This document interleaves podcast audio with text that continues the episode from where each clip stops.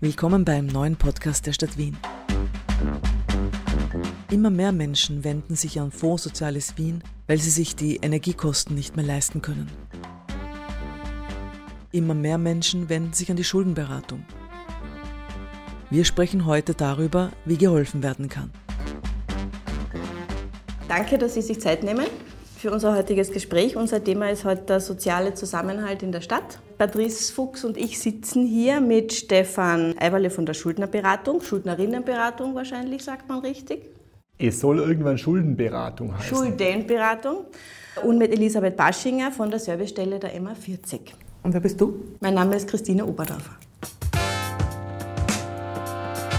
Ich würde Sie zum Einstieg mal bitten, dass Sie mir so aus Ihrem Alltag erzählen, was sind so die typischen Probleme, die typischen Fälle, die, die zu Ihnen kommen. Erst unlängst hat sich also eine Frau an uns gewandt, Alleinerzieherin von zwei Kindern mit einem Einkommen äh, von 1400 Euro äh, die also völlig verzweifelt ist, weil sie also vom Energieversorger eine neue Vorschreibung gekriegt hat mit einem Teilbetrag von 600 Euro und die jetzt fragt, wie sie sich also das leisten kann.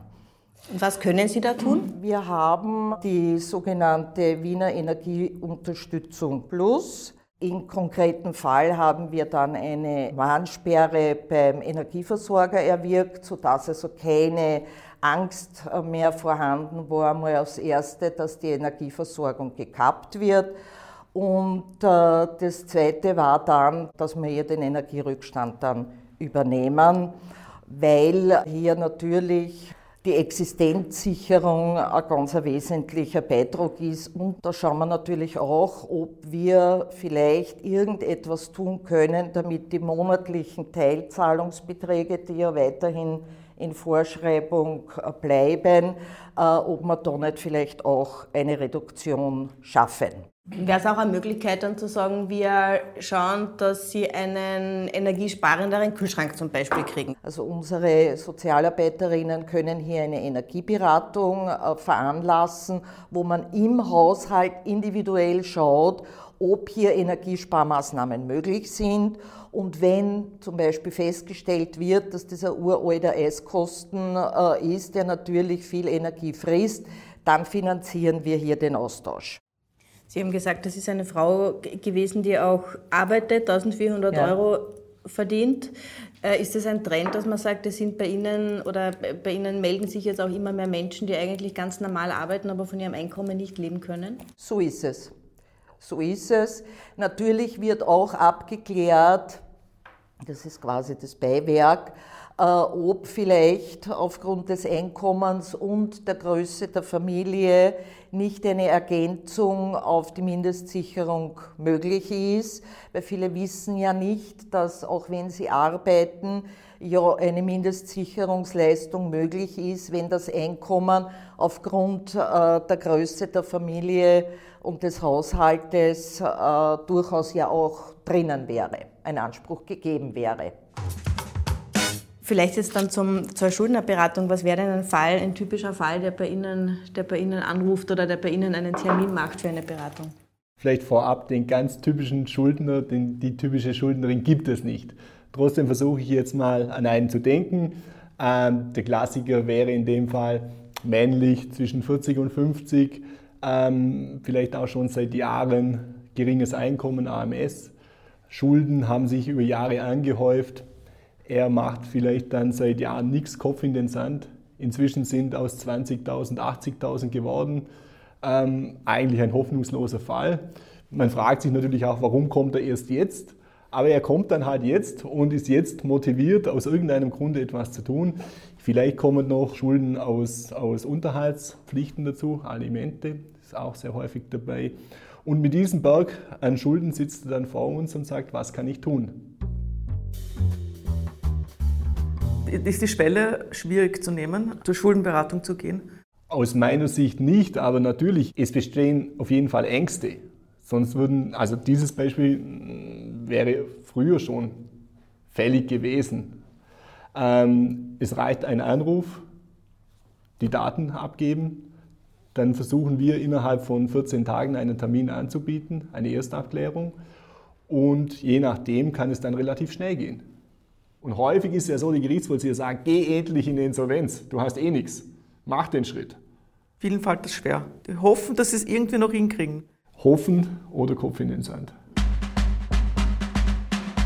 Haben Sie jetzt mehr Anfragen in der, in der aktuellen Zeit? Wir spüren das immer ein bisschen zeitversetzt. Ja, weil die Leute natürlich durch Stundungen, Ratenzahlungen, die Familie hilft noch mal ein paar Mal, äh, sich so einige Monate durchkämpfen.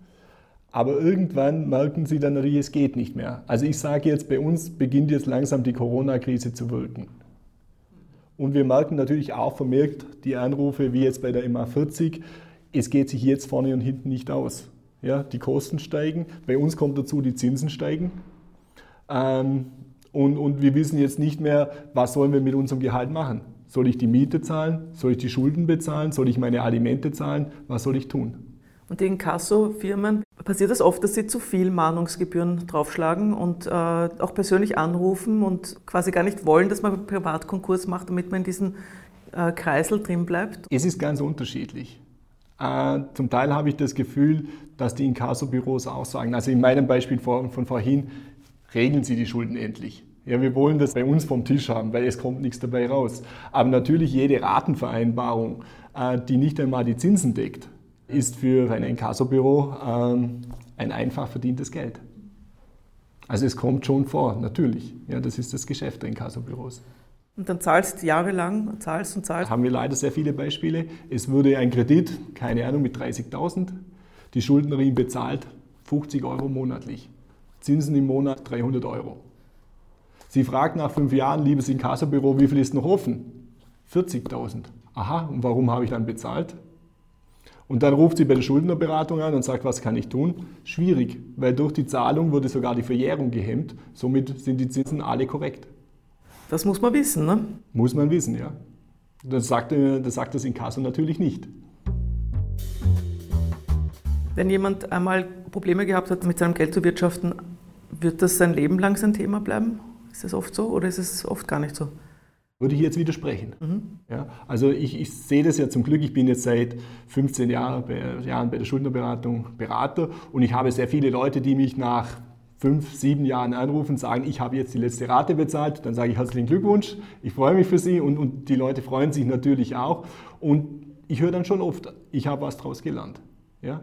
Ich, äh, ich gebe jetzt nur das, äh, dieses Geld aus, das ich habe und ich, mir geht es viel besser. Ja? Dieser Druck ist weg, ich brauche auch nicht mehr alles. Ja? Ich habe daraus gelernt. Man kann gesättigt werden am sinnlos Geld ausgeben das Gefühl habe ich bei manchen. Ja, vor allem, wenn man dann an die Folgen denkt und denkt, ja, was, was, was tue ich mir da an? Aber natürlich, es gibt dann auch die Fälle, die sagen, ich habe schon wieder einen Kontoüberzug bekommen.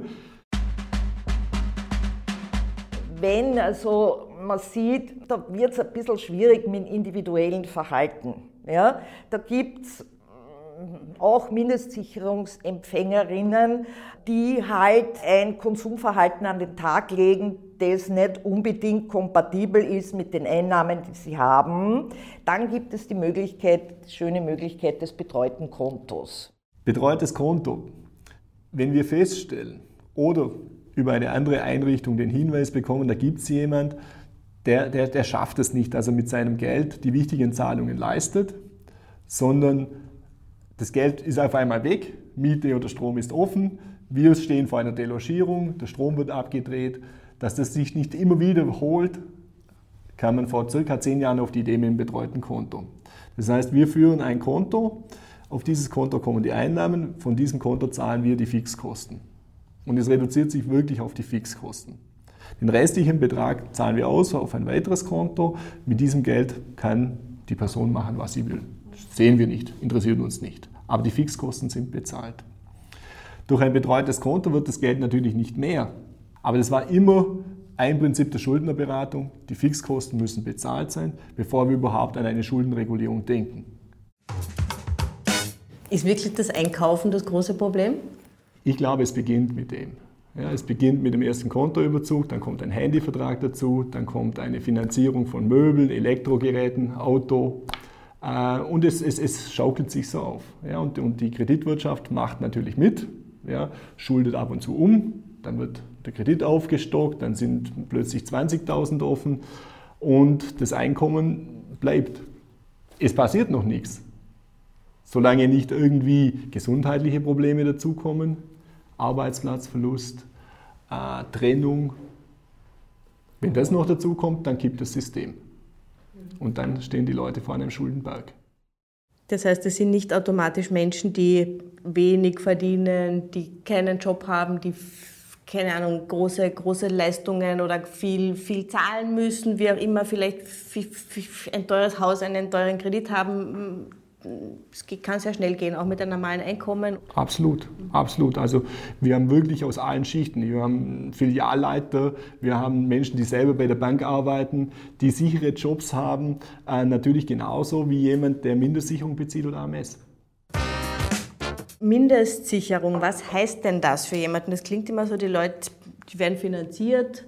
Also ich glaube, äh, was äh, vor allem diese, diese Krisen jetzt gezeigt haben, dass wir alle, und wenn ich alle sage, meine ich alle, uns in keiner Komfortzone mehr äh, bewegen können. Ja? Das heißt, es kann uns alle treffen.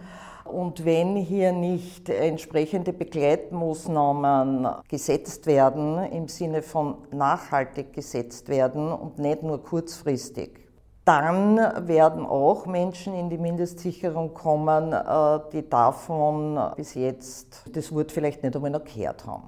Was wäre denn so der Betrag, wo Sie sagen, nehmen wir als Beispiel jetzt die, die alleinerziehende Mutter mit zwei Kindern, was wäre denn so der Betrag oder der Schwellenwert, was so, so hoch ist dieser, äh, diese Einkommensgrenze, dieser Mindeststandard, den diese Frau zum Beispiel haben so, sollte? Stichwort bei der Alleinerziehenden mit äh, zwei minderjährigen Kindern wird sich natürlich die Frage nach dem Unterhalt für die Kinder stellen. Und je nachdem, wie hoch der ist und ob er auch tatsächlich geleistet wird, je nachdem wird also dann der Mindeststandard, der für diese Familie zum Tragen kommt, gerechnet. Und da ist die Frau wahrscheinlich auch verpflichtet, dafür zu sorgen, dass der Unterhalt entweder, also zumindest eingefordert wird. Ne?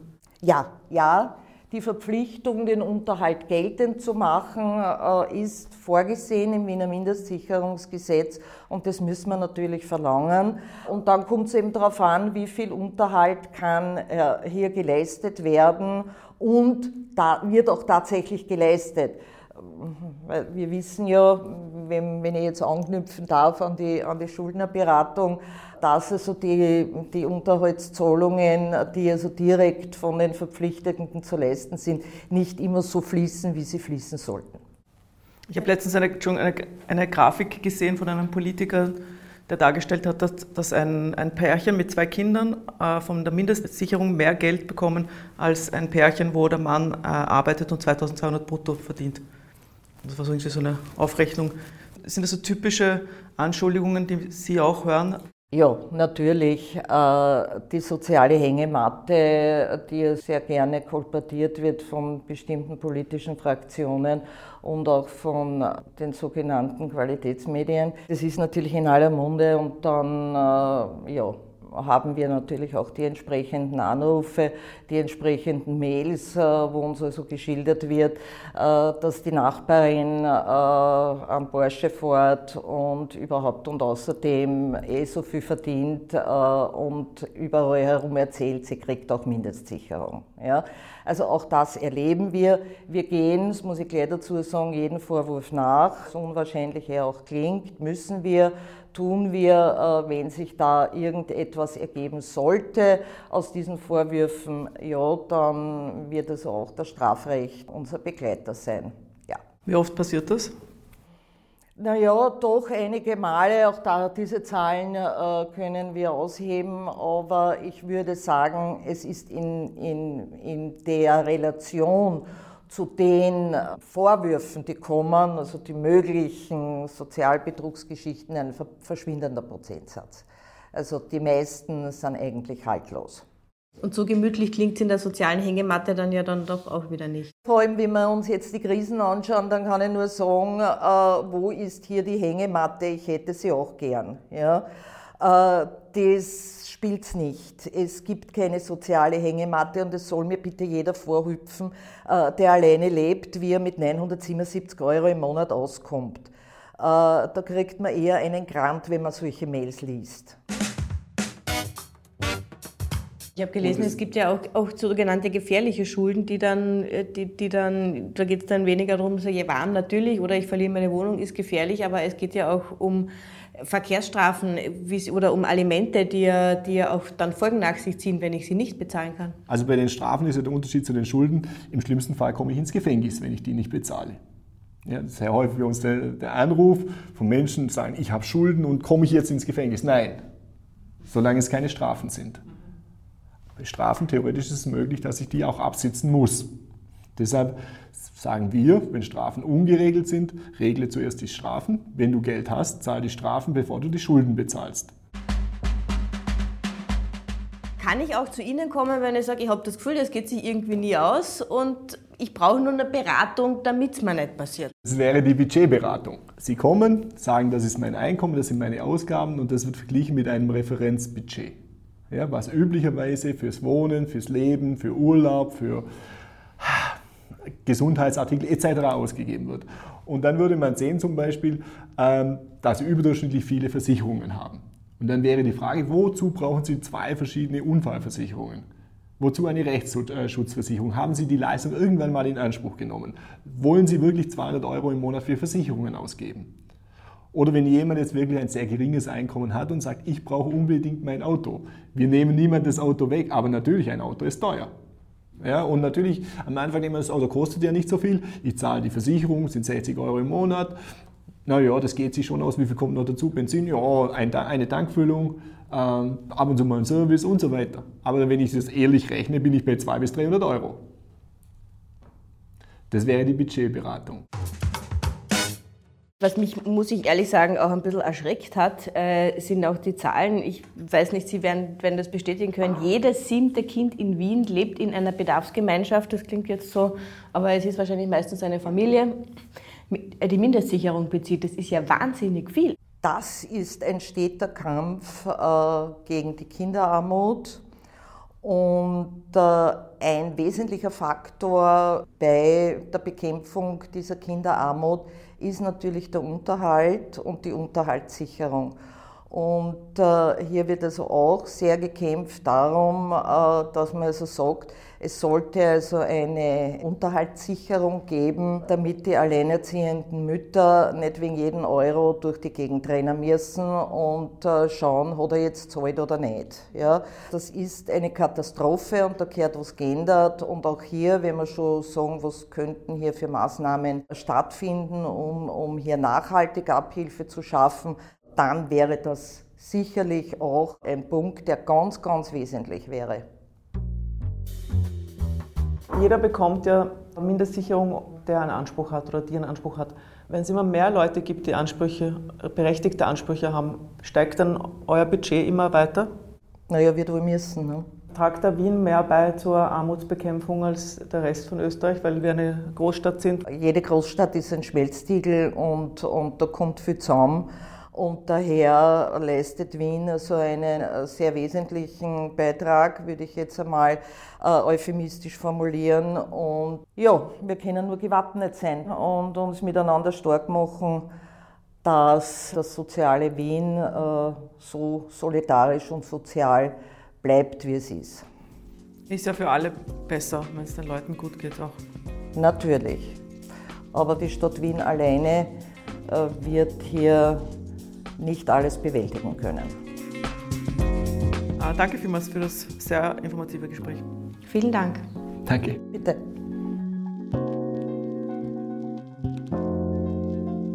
Das war ein Podcast der Stadt Wien. Danke fürs Zuhören und besucht uns auf unseren sozialen Kanälen.